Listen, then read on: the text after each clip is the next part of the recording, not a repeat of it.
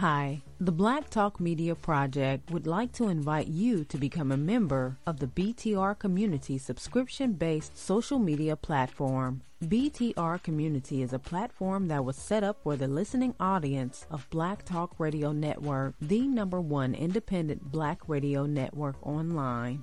For just $24 per year, your subscription gives you access to an interactive space to share information with like minded people with your privacy guaranteed. Your subscription will go a long way to help us maintain and improve our current media platforms. It will also help provide a budget so that we can begin the task of establishing localized media centers and radio stations across the United States. The best way to show your support and appreciation for what we do here at Black Talk Radio is to subscribe. Help us to help you be informed. Join btrcommunity.com today.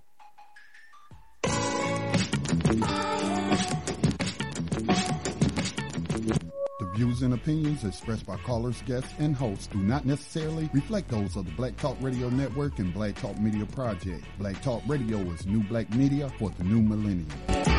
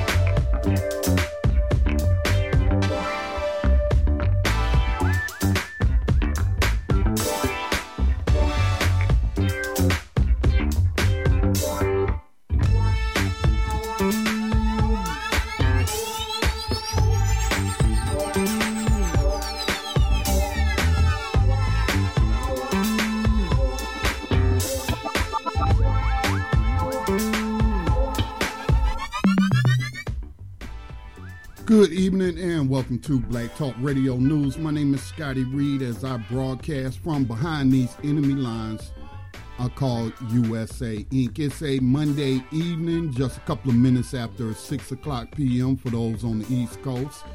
It is September the 17th, 2018, and it's probably been about five or six days since I have uh, did anything online. I also have been staying away from social media. Uh, over the weekend, I may have made a post here or there, but I deliberately uh, was missing online as I was dealing with some stress. And I don't need stress. you know, it's kind of unavoidable in this world, but I don't need to add to uh, my stress. I want to thank those who sent their well wishes, their thoughts and prayers uh, for our family during Hurricane Florence. Uh, fortunately, I live in an area that is not in the flood zone, uh, no danger of the river rising uh, where I live and, you know, engulfing our, our home. There is a dam on the Catawba River. Well, I think that's on Lake Norman. Um, I can't recall. Mountain Island that's where it's at, uh, where where we often go fishing at. But there is a um, electrical um, electricity dam there. Um, it's not in any danger, even if it was to overflow. We are to the west of it, and we're well well above. Um, I guess you would say, you know, they say sea level. What would I say? Uh, above the level of the river, above river level or what have you. So we've never been in a danger of being flooded out. Uh, we live in um, very hill, hilly country, and we live on top of one of those uh, hills, basically. Uh, so my family was never in any danger. Um, the only thing we got was on one night it, it stormed particularly bad when the hurricane was, um, which had been downgraded at that point, um, reached this area it was a couple of lightning storms and what have you, but mostly just just rain, and it wasn't particularly hard rain either. It was just constant rain for about three days, maybe three or four days off and on. So the ground got very saturated. Um, in some of the areas in my county, there was some trees that fell. Uh, one killed a toddler and his mother. Um, they were in the home when a tree fell on it and uh, crushed them both to death. Um, there's been reported, I think, about 16 deaths. One unfortunate story I, I read about was this mother was in the car with her infant son and she tried to travel through some water and ended up getting swept away and they just found the baby i think this this morning. Of course the baby was dead. Um, so you know it is some some stuff happening in this area that i'm i'm in. But i'm more concerned for the people that are like in wilmington. Um, i'm not going to call their names out but we do have uh, people who live in the wilmington area who listen to Black Talk Radio and have called in from time to time. I don't want to say we haven't heard from them because of the storm, because we hadn't heard from them in a while before this storm. But Wilmington is completely cut off from the rest of the world, from what I was reading. Um, you can't even travel by land. That's how bad the flooding is in Wilmington, North Carolina. So definitely keep those people in your thoughts and prayers uh, for those that believe in praying. Um, but um, yeah, um, lots of lots of flooding in North Carolina. I'm not seeing a whole lot about South Carolina. Um, I, I figure that's because I guess the local media um, is fixated on North Carolina since that's where I live. Um, but even the national media, they're not talking about South Carolina so much. They're not really talking about any other states that also got hit. It was like a eight state area. Um, I did read today that there were a couple of tornadoes that touched down in Virginia.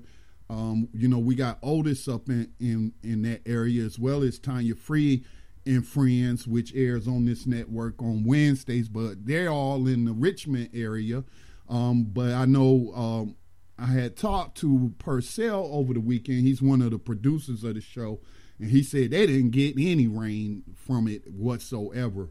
Um, so you know, glad to hear hear that. But um, it's a it's a it's very very uh, devastating hurricane. I think the CEO of Duke Power, which is the largest electricity company um, in this state, might be in the southeast. Period.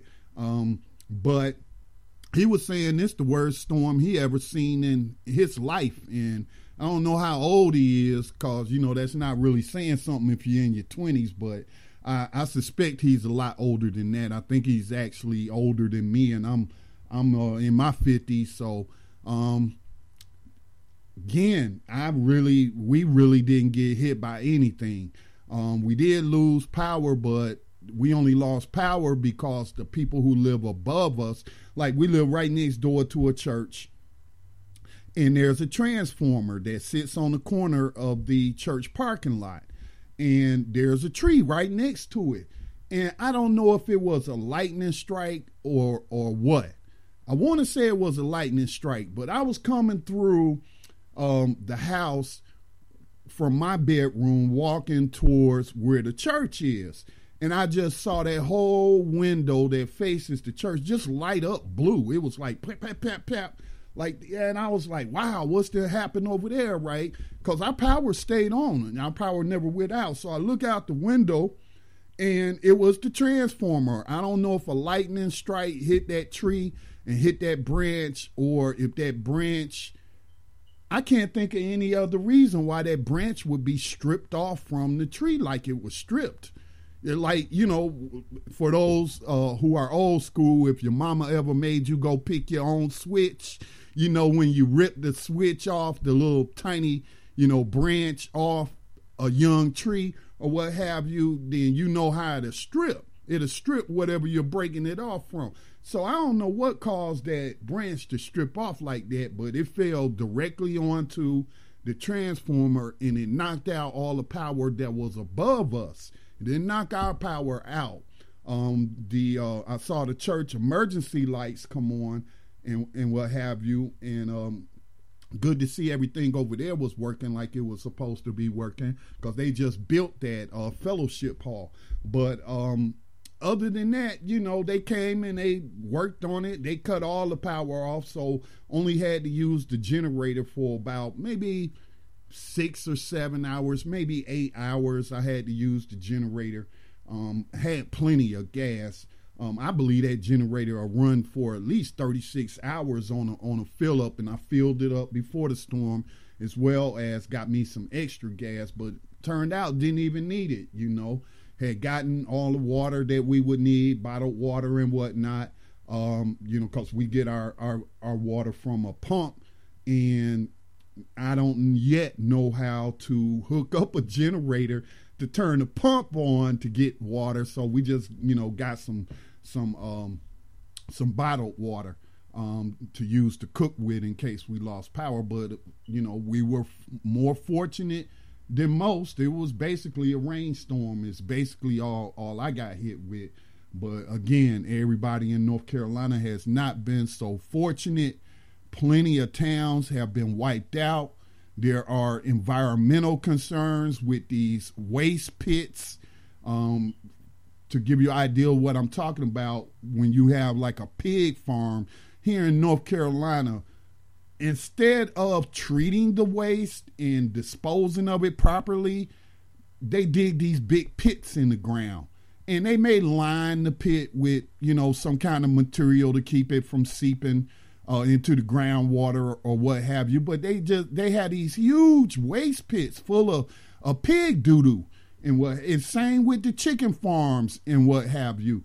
And so in a couple of counties in North Carolina, they got flooded. Obviously, that's going to cover those uh, waste. I'm gonna call them waste farms or those waste pits and what have you. So, um, you know, those are environmental concerns that that have been in North Carolina for quite some time. I've heard people talking about it, and I just don't understand why the state would allow these companies to put these sort of farms in flood regions. It's not like these are in minimum risk of flooding you know, areas. No, these are areas that they know are are in a flood zone and what have you. So you would think that there would be some kind of regulation, some kind of laws that would prohibit these these um you know these ground pits for for all this waste and what because soon as soon as it floods out that waste is going to go where it's going to go wherever the water goes so you know, you do have to be careful if you're in those areas. Um, if you have to wade out into the water, hopefully you don't. Lots to be concerned about, lots to protect yourself from. Hope that people don't get exposed to that and get ill. But I, I just think it's stupid for anyone to even put those sort of uh, farms and what have you in flood zones. And so I, I was thinking, you know, um, not too far from where I live. Um, well, it's in Charlotte. It's across the river, so it's in Charlotte, but it's probably about 15 minutes from where I st- stay. They have what we call a tank farm. And what is this tank farm? Well, this is where they have these huge tanks that they have gas in. And you'll see the trucks and stuff go through there and fill up with gas to take them to you know the different destinations. So i imagine those tanks might be part of some kind of gas pipeline or something. I'm not exactly sure. And so i was thinking today about those waste farms. I was like it would make more sense and it would be better um, protection for the environment that they force those people to put those waste in in those sort of gigantic tanks. I mean, these things are huge. Okay, they look like like the uh, Superdome. You know these dome stadiums and stuff. They're not that big, obviously, but that's what they look like with the big white top and, and everything. But they're big, very big and round. and I, I don't know how many gallons they hold. I, I imagine tens of thousands of gallons. But you would think though that the state would, if you're in a flood zone, make you uh, construct one of those things to hold that waste, but they don't. So, you know, environment gets messed up because people don't want to pay for stuff, um, and people don't want to regulate things as they should be regulated. So, you know, these people that talk about we need less government regulation. Look, I'm no big fan of the government, especially the federal government, but we, you know, we can see that people don't care about their neighbors. They don't care about what impact what they're doing may have on somebody else during such a, a, a, event such as this, and and they just don't care. And so I do believe that it should be regulation uh, concerning things like that. And people should not just be able to do whatever they want to do because it's their property um, when what they have on their property can get washed out and then affect my property and affect the you know a whole lot of other people's property. So you know I, I'm not good on on government regulations, but when it comes to environmental concerns, I, I do believe we need some regulation. I, I really do. Um, so I just jumped right into the news, didn't I? I'm only going to be on air for an hour uh, today. Um, while we did not get hit hard, you know, we do still got some some small branches and stuff out there in the yard need to clean up and need to pack up um, some stuff. And um, to just be real with you, I'm just not really I'm not really into it today. I've been battling. I'm always dealing with depression, but I've been battling depression not because because of this storm, but because of stuff I see, stuff I read, very, very stressful. So that's why I kind of kept myself off off the internet um, during this storm and and basically, you know, just uh, spent time with my grand grandson and um, um, I think my it was my sister in law who came from South Carolina. They came up here, but luckily they didn't get flooded out either. They're in Chester, South Carolina, but they always come up here whenever there's a big big storm. Um, but I do have some news that I would like to share with you um, during this broadcast. If you have anything that you want to bring to our attention, that you want to share, please do so. Give us a call at 704 802 5056. 704 802 5056. Hit star star on your telephone keypad to unmute yourself. Please wipe your background noise. So let me just jump right into the news. There is one thing that I saw that is very concerning to me, and I might have mentioned this the last time I was on air. Um, but Israel has launched a missile attack. This happened on Saturday, Saturday night in that area of the world um, Israel launched a missile attack on a Damascus airport. This particular article that I'm sharing with you comes to you from abcnews.go.com. Um, it didn't have a whole lot of propaganda. Um, some of the other articles that I was going to share, I, you know, I, I have to learn to keep scanning these articles before I share them because they like again, the media is very biased. Anybody that say that the media isn't biased, especially American media, when it's concerning um, foreign affairs or what, you have to watch out for a lot of bias and what have you. And um, you know, I, have done some study, and in the past, you've had news executives, CEOs, and whatnot who said it's their patriotic duty to lie to the American people on the behalf of of the U.S. government and its interests and what have you. But Israel, the Associated Press uh, reported two days ago on the 15th, that was Saturday, that Israel attacked uh, Damascus International Airport with missiles on Saturday night.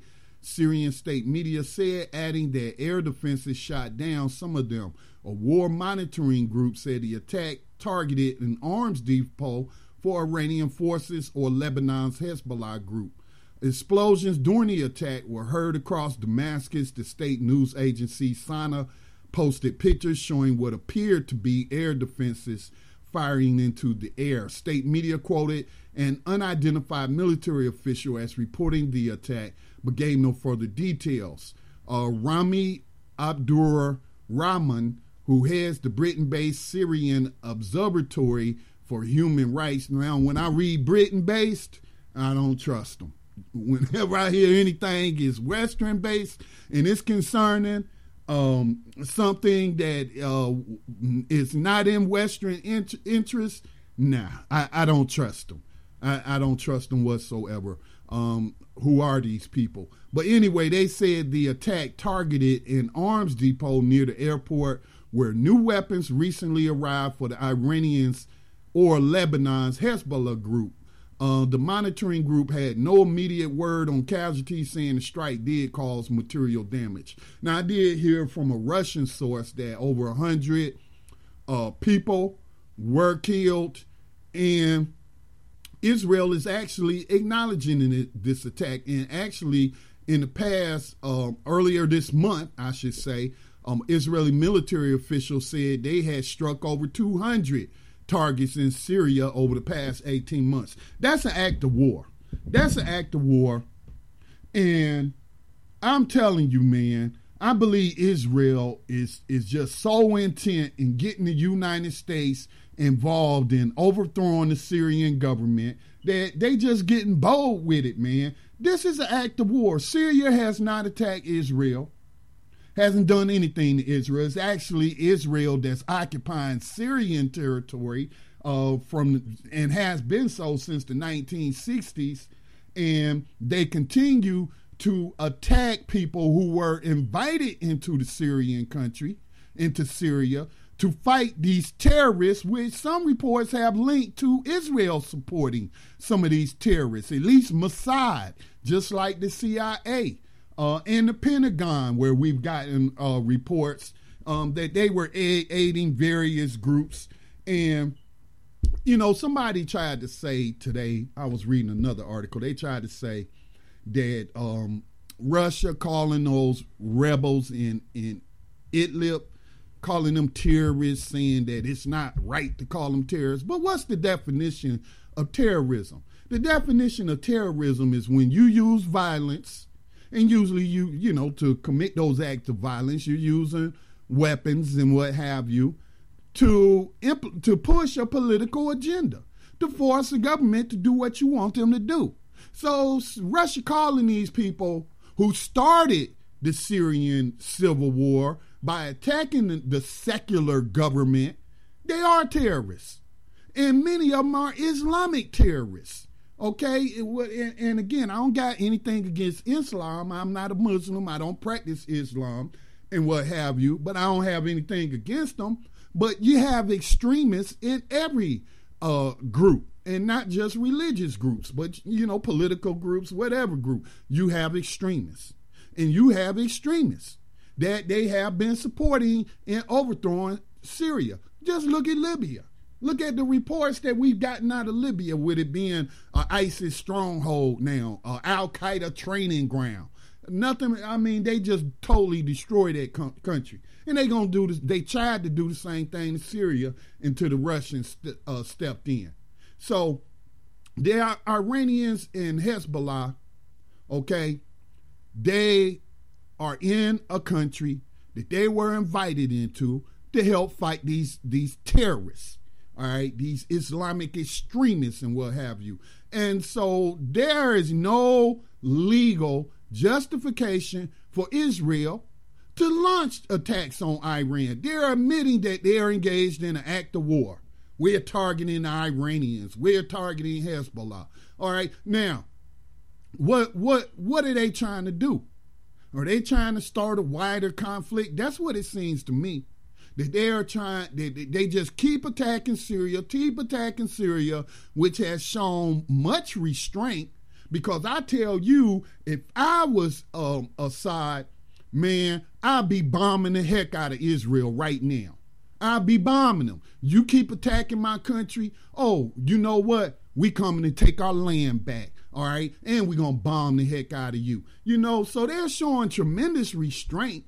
And then, you know, from this same article, it's talking about U.S. and it's really Israeli officials have said that Iran and Hezbollah should end their armed presence in Syria. Again, they have been invited into Syria. Has the United States military been invited into Syria? No, they have not. They have invaded a sovereign nation illegally with no justification. None. They can say that they're doing it out of humanitarian concerns. Well, we see what their humanitarian concerns have resulted in in Libya.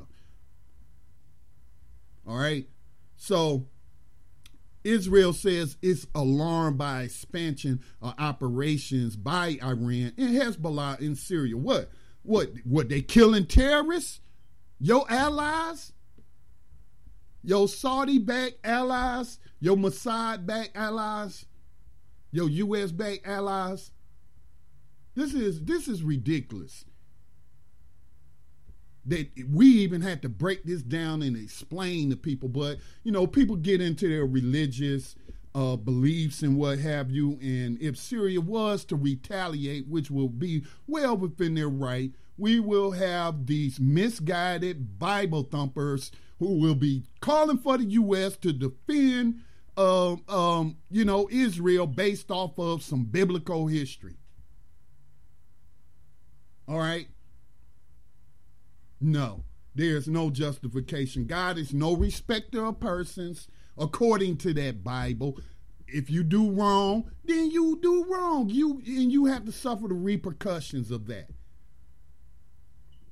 But again, people don't read, they don't study, and they they find themselves believing these these things that make no logical sense whatsoever.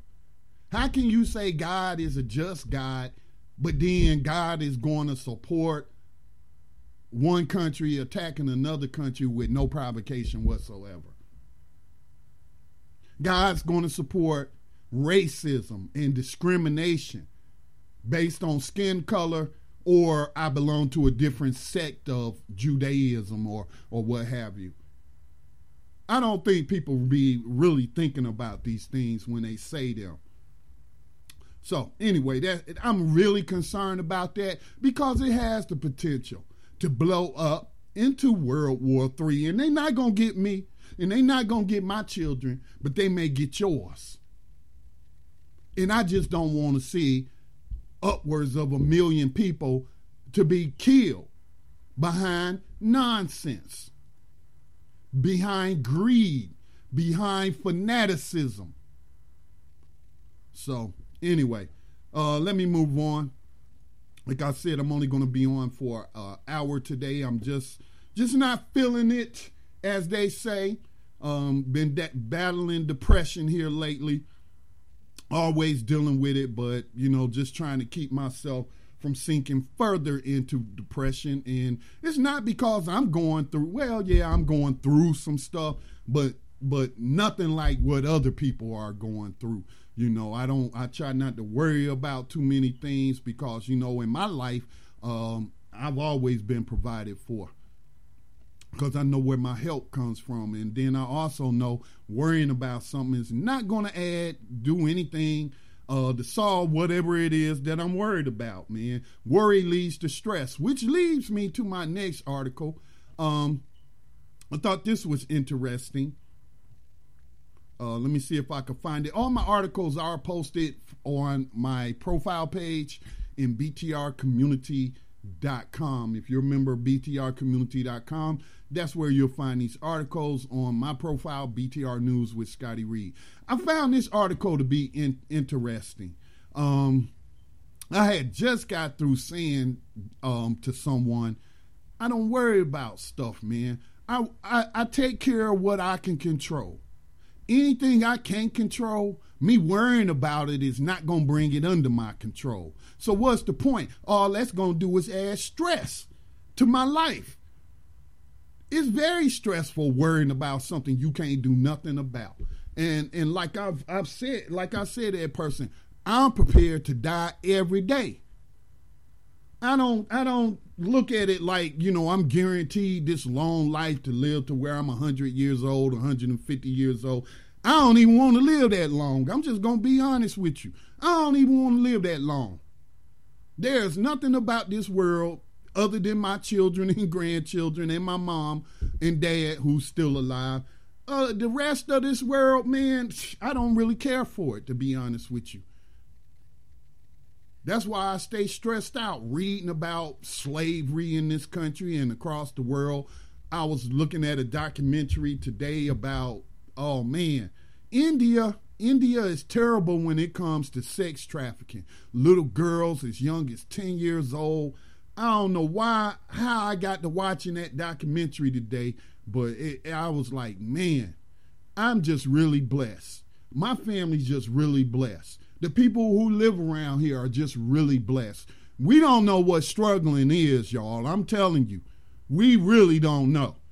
When we say we poor, yeah, we poor in the sense of when you comparing it to other people in this country, but when it when you compare it to people in other countries, like like I was seeing in this documentary where people are selling uh, children and what have you in, into sexual slavery. I'm like, man, we don't know what suffering is. We really don't. I am not concerned about somebody kidnapping my child and, and selling them into sexual slavery and have them working in the brothel and, and what ha- I mean, man. But anyway, this article came from Scientific American and made a lot of sense to me because I just got through talking about I'm not going to be stressing over stuff that I cannot control. If I'm going to die today, then I'm just going to die today. You know, I see you on the other side. I'm not going to be in living in fear of being killed. Bump that. New research suggests genetic material from the mitochondria can trigger an immune response throughout the body. In other words, it can make you sick. All right.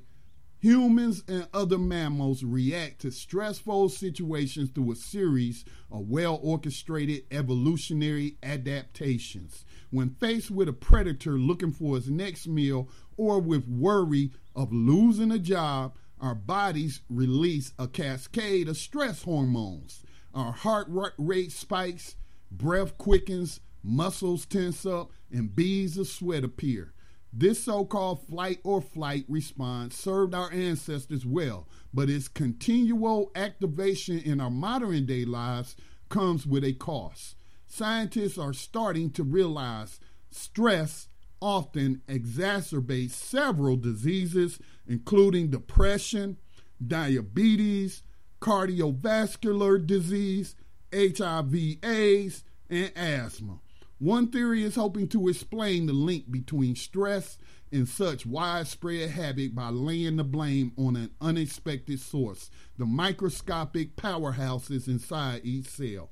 Each of our cells contains hundreds of small bean shaped mitochondria, subcellular structures, or organelles that provide the energy needed for normal functioning. Mitochondria have their own circular genome with 37 genes. We inherit this mitochondrial DNA from only our mothers. So the makeup of the DNA's code stays relatively consistent from one generation to the next. But our flight or flight responses place extreme demands on mitochondria all of a sudden they need to produce much more energy to fuel a faster heartbeat, expanding lungs, and tensing muscles, which leaves them vulnerable to damage. Unlike DNA in the cell's nucleus, though, mitochondria have limited repair mechanisms. And recent animal studies have shown chronic stress not only leads to mitochondrial damage in brain regions such as the hippocampus, uh, hypothalamus, and cortex, it also results in mitochondria releasing their DNA to, into the cell cytoplasm and eventually into the blood. The genetic, and I'm this will be the last article. Again, the full article, and it's quite long, is posted in btrcommunity.com. The genetic cast offs are not just inert cellular waste. The circulating mitochondrial DNA acts like a hormone, says Martin Picard, a psychobiologist at Columbia University, who has been studying mitochondrial behavior in the cell free mitochondrial DNA for the better part of the last decade. Uh, injection of mitochondrial DNA from the cell mimics w- somewhat adrenal glands release of cortisol in response to stress, he says. Certain cells produce the circulating mitochondrial DNA, and as with the adrenal glands, its release is also triggered by stress. And, I, you know, I don't know if this is breaking news. They're just probably getting down to the minute details and explaining or understanding how it works. But I think stress has long been um, associated with people not being well, with people being unhealthy.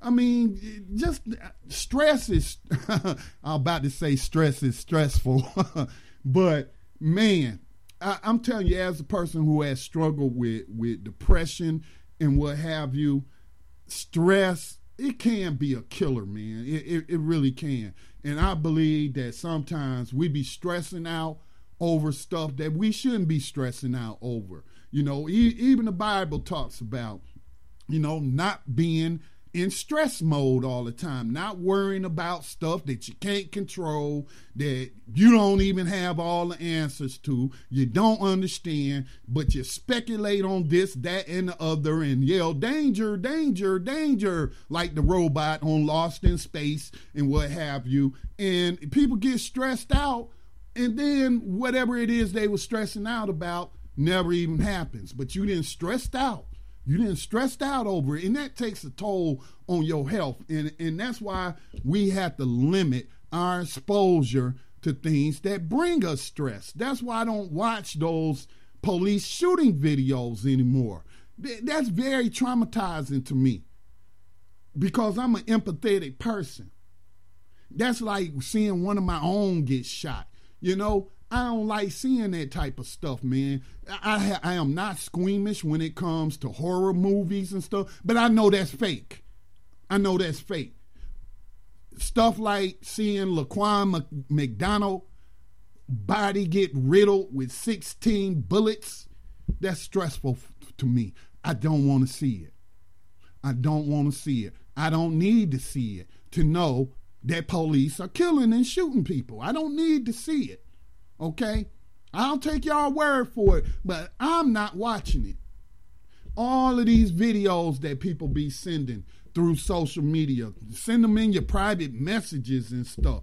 Just extreme acts of violence. I'm like, dude, why you keep sending me this stuff? I don't want to see it. I can read about it. You can point me to an article, but I don't want to watch your snuff films. I don't need to see that. I don't need to have that stress on me of living through that as if I lived through it, you know. I'm experiencing it on a mental level, so it is like it's happening to me. You know, and I guess if you're a non empathetic person where, you know, you don't really give a damn about other people, then it probably wouldn't have any effect on you. But it has an effect on me. It, it really does. And I, I don't want to watch it. Okay?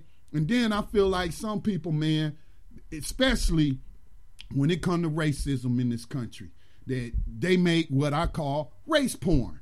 That everything is racism. Even though there are no overt acts of racism, you don't have any evidence you're just speculating. And I think it's racism because that person has a different skin color than the other person. So it must be racism. And then everybody's up in arms about, oh, yeah, it's racism. And I'm like, man, this is race porn.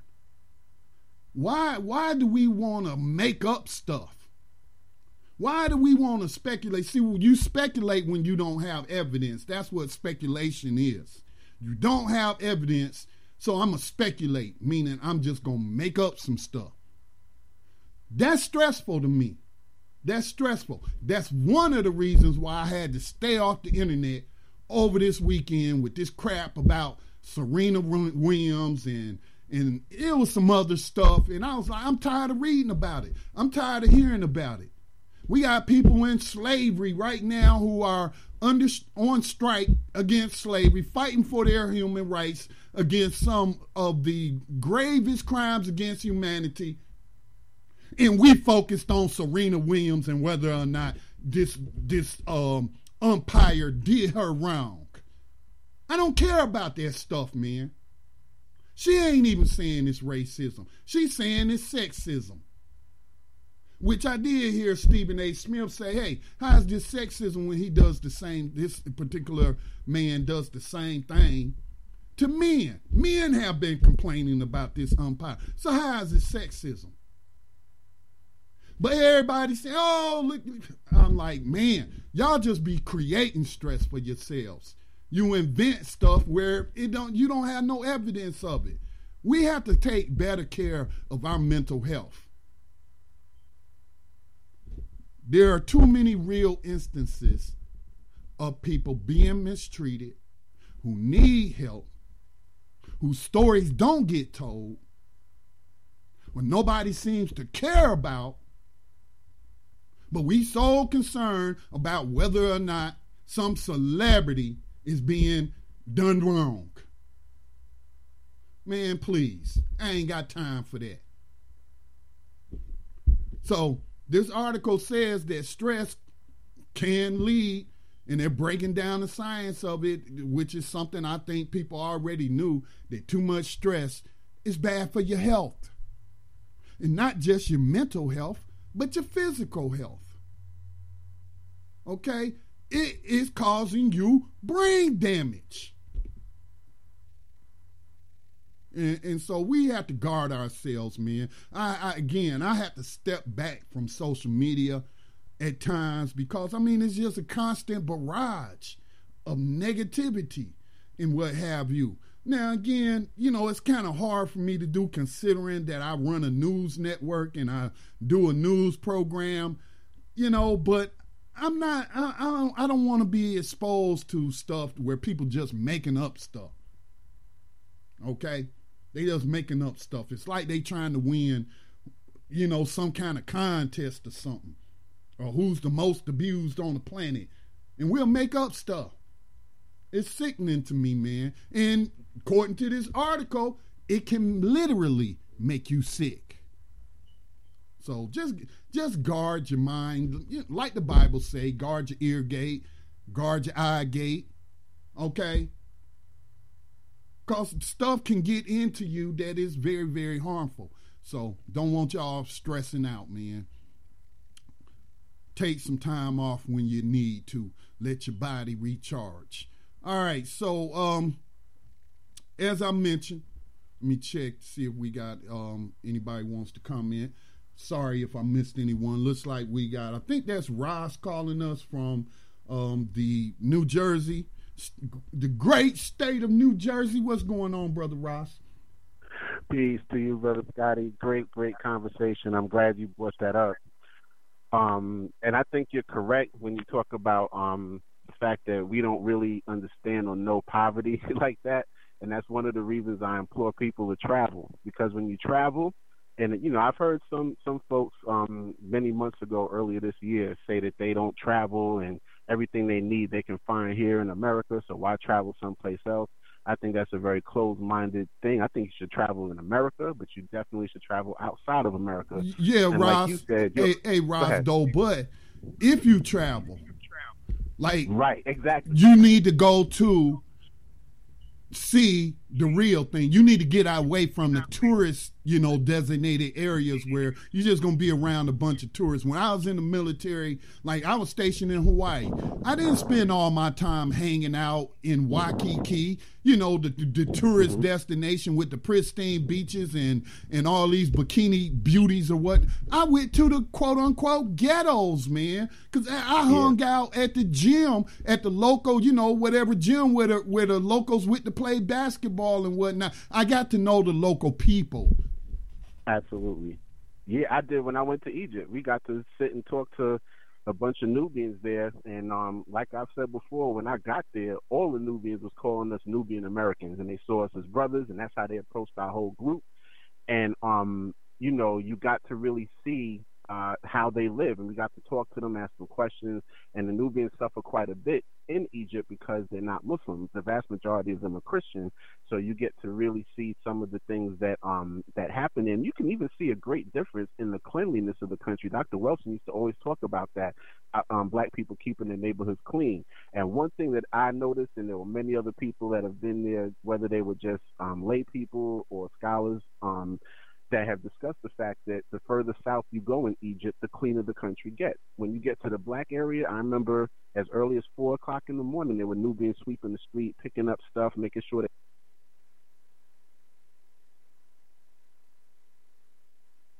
Hey, you cut out on us, Ross. You still there? You might have accidentally muted yourself. Last thing I, I heard from you, Ross, was saying how they kept the um, the streets clean and what have you. That's one of the things I noticed from the documentary. But I think uh, anybody who's seen anything about India, that um, I forget, is it the Ganges River or something? That's one of the most polluted rivers in the world, man. They be bathing in that that nasty stuff, man. But I noticed in that there were um the documentary was focusing on the brothels in in Mumbai, which is the largest city in India. Man, it looked like they lived in a landfill. I was like, man, I felt so sorry for them people, man. And and just hearing the stories of them girls and how they ended up in, in prostitution, man, being forced against their will and kept in cages and stuff like that. And I was like, man, you know, it just really makes me thankful, man, for what I do have, you know, and and so. Um, one of the things I, I did notice uh, in a couple of other countries that I went to, you know, was very clean, man. Canada's like that. You know, I noticed that when we used to uh, travel from Detroit to uh, Canada, man, it, it, it, was very clean and what have you. So, um, Ross, do we have, have you back? Okay, perhaps um, something came up and uh, he has to attend to that. All right, so yeah, let me move to the next story. Let me see. I got about 15 minutes, 13 minutes. Um, you back, Ross? Can you hear me now? Yes, I hear you now. Okay, I don't know what happened. I think my headphones might have blew on me. Yeah, I totally understand what you're saying. I was saying um the Ganges, yes, it's filthy because that's one of the places they bury their dead. And um, they got these giant catfish called, I think, the goonch catfish that grow bigger than people, and it's from eating all the dead bodies they put in that river. And the Ganges was actually named after an Ethiopian general that fought his way to that spot, and they named that river in commemoration of his victory after him. So you're absolutely correct. The other thing too, I was going to say was that um, growing up in Trinidad, man, it was uh, not growing up, but just going to see my relatives, spending summers there. I mean, I totally, it was a culture shock for me the very first time I went at an age that I could, uh, you know, reason and understand what I was seeing because my grandmother didn't have a toilet in the house. It was an outhouse, you know, and it was the, it was, I got used to it, but it was the most weird.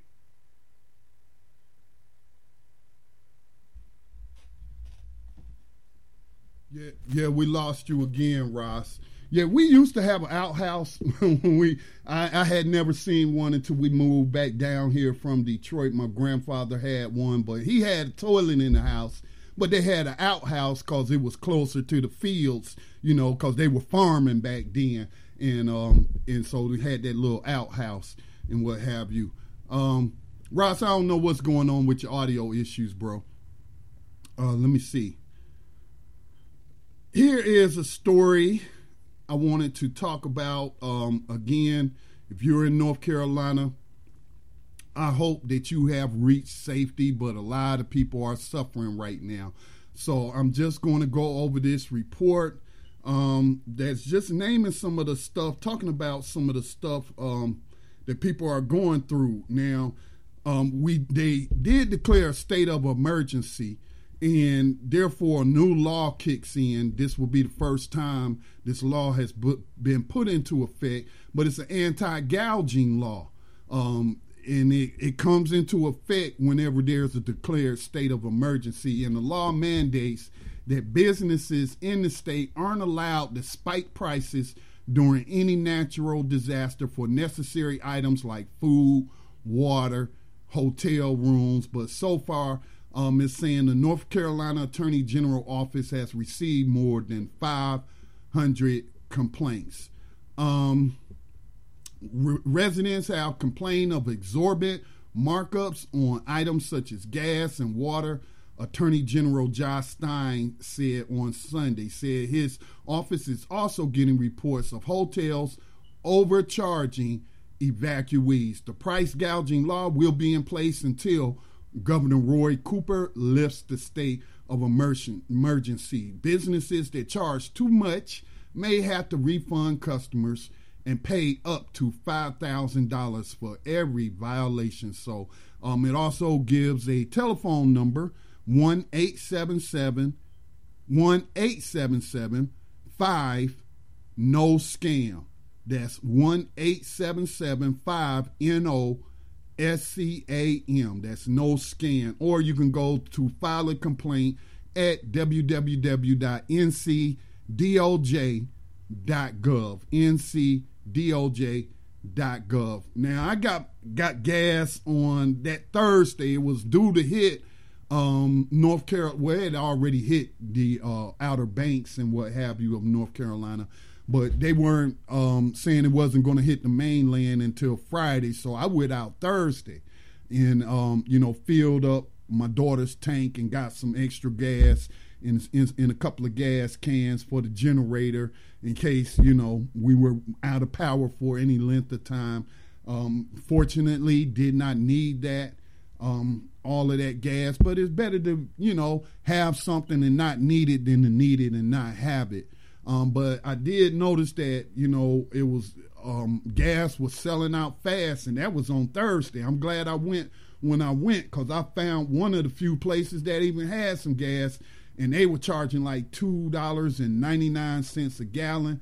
Now that's not real exorbitant. Um, and I'm not sure what the regular gas price was, so I'm not going to accuse um, those people price gouging, but they was, you know, having a sale on eggs, you know, perishable items and what have you that they were trying to get rid of, and they had lowered the price on that. So, um, just something to be wary of. And this is why it's important to prepare ahead of time, man. Get the stuff that you need. Even, you know, water doesn't spoil. Water does not spoil. So you can buy cases of water and just set them up for when you will need them. Get get them when there's a non-emergency and store it. Canned goods is well. Man, I got so much canned goods right now.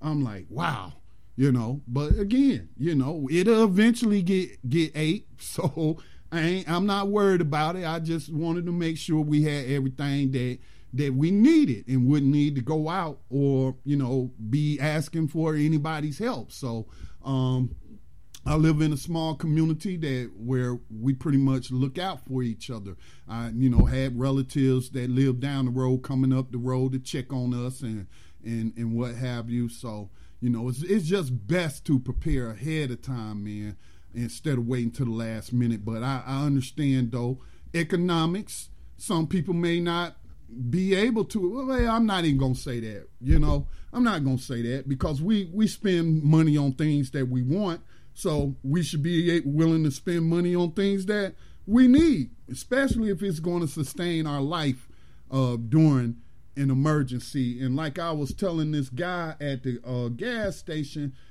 and um, you know we were talking about generators and what have you, and I was telling him, man, generators do not cost a lot of money. You can get a generator for what people pay for these gaming systems, man. I mean, people spend thousands of dollars on these computer gaming systems. Um, these Xboxes and stuff cost two or three hundred dollars. Well, you can find a generator for about three hundred dollars at a pawn shop. I'm sure, you know. And um, so, you know, those are things that you that you should invest in, that you should have on hand, so that you don't um, depend on somebody to come rescue you. But again, you know, even the best laid plans can be laid to waste. So you just have to adapt and go with the flow or what have you.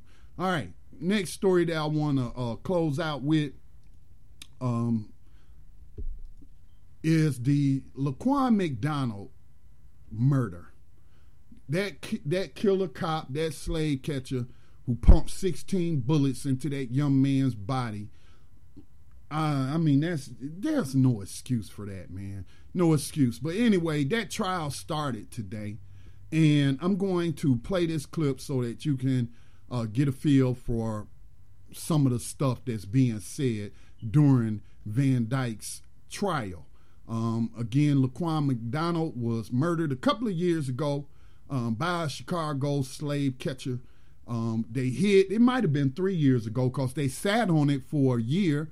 Um, I believe that's why Rahm Emanuel has made the decision that he's not going to run for reelection. I think this trial is why, and it possibly might come out. It's already come out, but how they paid off the mother $5 million and made her sign a non-disclosure agreement to where she wouldn't talk about the case or bring it to the attention of the press. So they they that's why I think Rahm Emanuel has decided not to run for reelection is because of the police brutality, slave catching issues they have um, have there. So anyway, here's that this clip from the Associated Press about that murder trial. This is a fair jury. I uh, the motion to uh, discharge the panel is denied. They're under oath. You know, it's just to say that they're reluctant or anything. I believe these people. I've had past experience with high profile cases, and I've had faith in the citizens of Cook County. Your motion for change of venue is denied. Jason Van Dyke. Just to give some context, that was the judge speaking and denying the defense motion to change the venue to move it out of the county where the crime occurred because that's something these police always try to do is they try to get get uh um you know get their trial if they're brought to trial um, which is often you know very rare unfortunately even when there is evidence but they try to get it moved especially if that county has a considerable population of non-white people and the cop is white or what what have you well usually it don't even matter the color of the cop because most of these people are pro police. They don't see you as being black if you're wearing that blue uniform. They they see you as one of those blue lives that matter to them and what have you. But that's what you just heard the judge denying the motion to change the venue or or change counties. All right, so next, what you're going to hear is the prosecutor, and then you're going to hear the defense attorney who makes a very absurd statement. Jason Van Dyke is charged with first degree murder and 16 counts of aggravated battery with a firearm and official misconduct because not a single shot was necessary or justified. This defendant gets out of his vehicle. From the moment he gets out of his vehicle, six seconds later, he pulls the trigger for the first time and starts to shoot Laquan McDonald. For the next 12 and a half seconds, the defendant continues to pull the trigger of his gun over and over until he empties the entire clip of the gun. In total, this defendant decides to shoot Laquan McDonald not once, not twice, but three, four, five, six, seven, eight. He's only halfway done. Nine, ten, eleven, twelve, thirteen, fourteen, fifteen, sixteen times in total. This story, the Okay, what you just heard there was the prosecutor. Next, you'll hear the defense attorney. But, I mean, as he illustrated there, you just arrived on the scene. You already had cops who were there. None of them were shooting at the young man. They were keeping their distance, waiting on someone to uh, come with a taser uh, less non lethal. I don't want to say non lethal because tasers shoot 50,000 volts through your body, which can di- disrupt your biological electrical system, which is, you know, how your heart pumps. Little electrical impulses produced by your body is what makes your heart pump. And you can disrupt that by introducing 50,000 volts into a person's body. So I don't, you know, I've heard some reports say non lethal, refer to tasers as non lethal. No, no, that depends. It depends on the health of that person.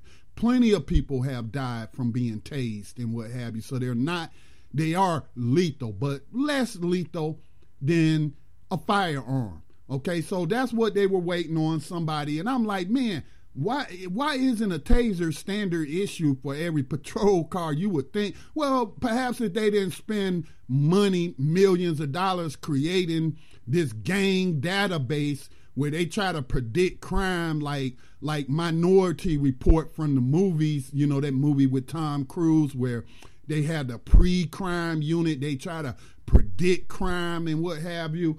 Uh, Chicago spent millions of dollars on, on, on such a database, which is just a waste of money. And you don't even have non lethal tasers for every cop. So that's what they were waiting on. But as soon as this guy pulls up, five seconds on the scene, and he starts shooting. Okay. I believe he came near with the intent to kill. He wanted to kill somebody, and he was very, oh, very, very zealous in his killing. As you heard the prosecutor say, he, he just kept firing, man. Empty, empty his clip within a matter of seconds. You know, against somebody they knew was not armed with a firearm. That's why they were keeping their distance and what have you. They the other cops didn't want to kill him because he had a, a, a knife or what have you perhaps you know they were trying to be more humane and treat this as a person in distress instead of a criminal. And and so here comes van dyke fresh on the scene within five seconds just shooting this young man like he was having target practice or something. So here's the defense attorney for this scumbag. 24 hours leading up to the final chapter here directed by laquan mcdonald shows the story of a out of control individual who didn't care about anyone. Not citizens, not armed police officers, and not himself. The evidence will show that in the 24 hours preceding this, Laquan McDonald was on a wild rampage through the city. Even if you believe everything the government said, and you believe, well, I wouldn't have shot him. Jason Van Dyke, he wasn't in reasonable fear. Even if you believe that, which I don't think you will at the end of this trial, the shooting is still lawful. What happened to Laquan McDonald was a tragedy. It's a tragedy, but it's not a murder. That's what the evidence is going to show. Okay, now I'm not sure the exact charges um, that Van Dyke is is facing, um, but perhaps they are murder charges. Again, how absurd! It, it, again, we see this all the time. We're seeing it with Botham um, uh, Jean down there in Dallas. Oh, he had weed in his apartment. You know, criminalize the victim. That's that's standard operating procedure. Criminalize the victim. Make him seem less sympathetic, make him seem like he's an animal, a thug, a drug dealer, or what have you. But he, he's saying this young man had went on a rampage across the city. Now, they were responding to um, reported break ins at, I guess it was like a truck stop or something, but reportedly or allegedly somebody was breaking in the trucks. I haven't anyone. I haven't heard anyone, and it's not to say that no one identified him, but as of yet, I've not heard anybody say he was the person who was breaking in the trucks. But let's say he was the person who was breaking in in the trucks. Is that a rampage across the city? I mean, he he making it sound like Grand Theft Auto or something. Like like Laquan McDonald was riding around running over prostitutes for 20 points or, or something or or to take their money like in the game or something. You know like he was rampaging. That's what rampaging means you know? I'm just going berserk. I'm i'm just i'm just victimizing uh everyone that comes across my path and what have you. No this was not grand theft auto. So him talking about the evidence will show laquan mcdonald was rampaging across the city. Well, I, I like to see that evidence. Because if you're talking about somebody allegedly breaking into a truck, then, you know, uh, I have to say that doesn't sound like rampaging to me. Okay. But again, these other cops who were already there on the scene, they didn't feel threatened to the point that they shot him. Or even this was even after he allegedly um, when they tried to cut him off with the car, stabbed the tire and scraped the windshield and then started running away from them. That's very key. He he was not running towards them. He was running away from them. How many times people get shot in the back running away? Oh, I, I'm I'm in such fear for my life. This person's running away from me. What lie? That's that makes no sense whatsoever. This was a cold-blooded murder. I don't know what the technical charges are. I don't know if it's first degree, second degree, or third degree. Probably second degree. But I, I believe that Van Dyke came on the scene with the intent to kill someone, to murder someone. Because nobody, even after he started firing, nobody else fired their weapon. Only him. Then he sat up on desk duty for an entire year getting paid after this murder. Yeah, Rahm Emanuel needed to resign. Yeah, that other DA needed to get kicked out. Kim Foxx or whatever her name was. That that was the DA of Cook County. No, Anita Alvarez because um, I know her from other cases and what have you. But she needed to to get voted out of office. They sat on this for an entire year without even doing anything about it. But then once the media got a hold of it, um, now all of a sudden they're gonna charge the dude. Man, I tell you. So that's what's going on. Um, a lot of people are are watching that case um, as well as I heard there were protests down there in Dallas at the uh, NFL football game, um, which is apropos, you know, uh, consider, considering here you got another person murdered by cops, just like Colin Kaepernick was talking about. And, you know, you had Dak Prescott and the others try to make it seem like the um, Kaepernick uh, led um, silent protests were about something else, you know. And then Jerry Jones saying what he said. So, you know, you had a bunch of protesters show up at that NFL game, um, you know, protesting on, um, I don't know if it's proper to say on the behalf of, but um, outraged about or bringing attention to this particular case, which a lot of details are still unknown at this point. And, you know, given that I don't like for people to speculate without evidence and just make up stuff, I'm not going to make up anything. The only thing that I know for a fact is that a young black man, 26 years old, by the name of Botham James, was killed in his own apartment by a cop named Amber Guyger or whatever her name is. That's all I know for a fact. The other stuff, I don't know.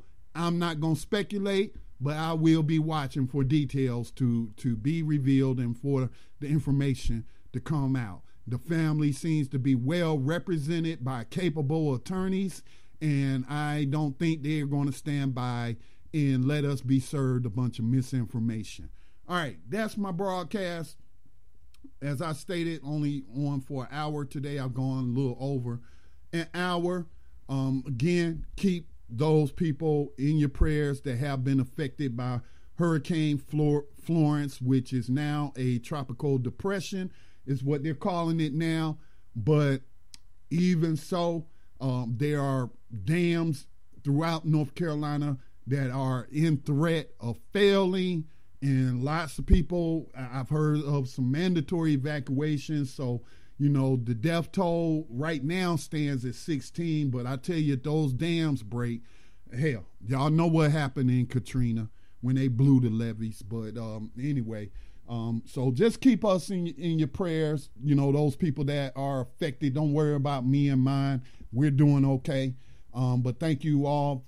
Thank you to all those who expressed their well wishes for our safety and what have you. But you know, um, we are safe and not in any danger. But there are plenty of people who are still in danger. Um, particularly, I want to, you know, I'm thinking about some of our listening audience that's in the Wilmington area. I hope that they are okay. I hope they got out and had somewhere to go. You know, it's one thing, like my mom was saying. You say that you learn from these hurricanes and, and these disasters and what have you. Some people don't have vehicles. Some people don't have reliable transportation.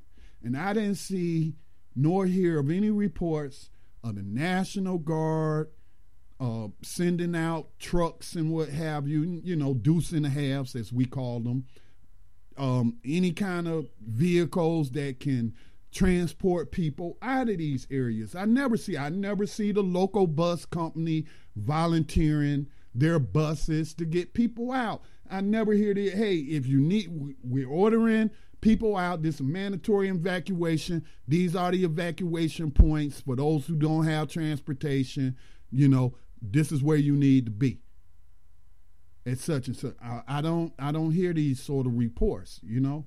I, I don't. So I'm like, man, I'm like my mom. Y'all sure don't seem to be learning nothing, you know.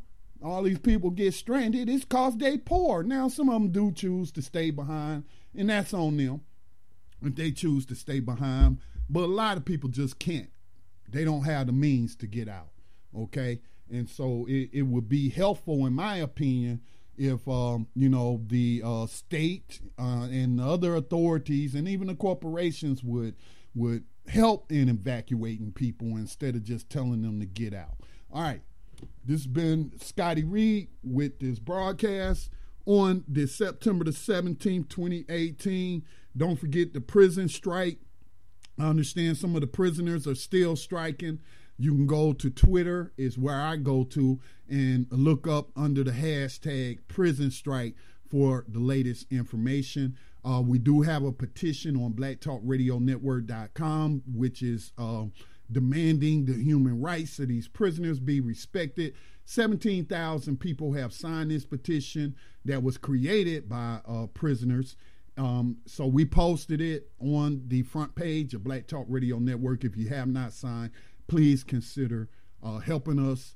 Um, just let these people know that there are some of us who do care about these prisoners and you know that um, they are human beings and they deserve to be treated as such.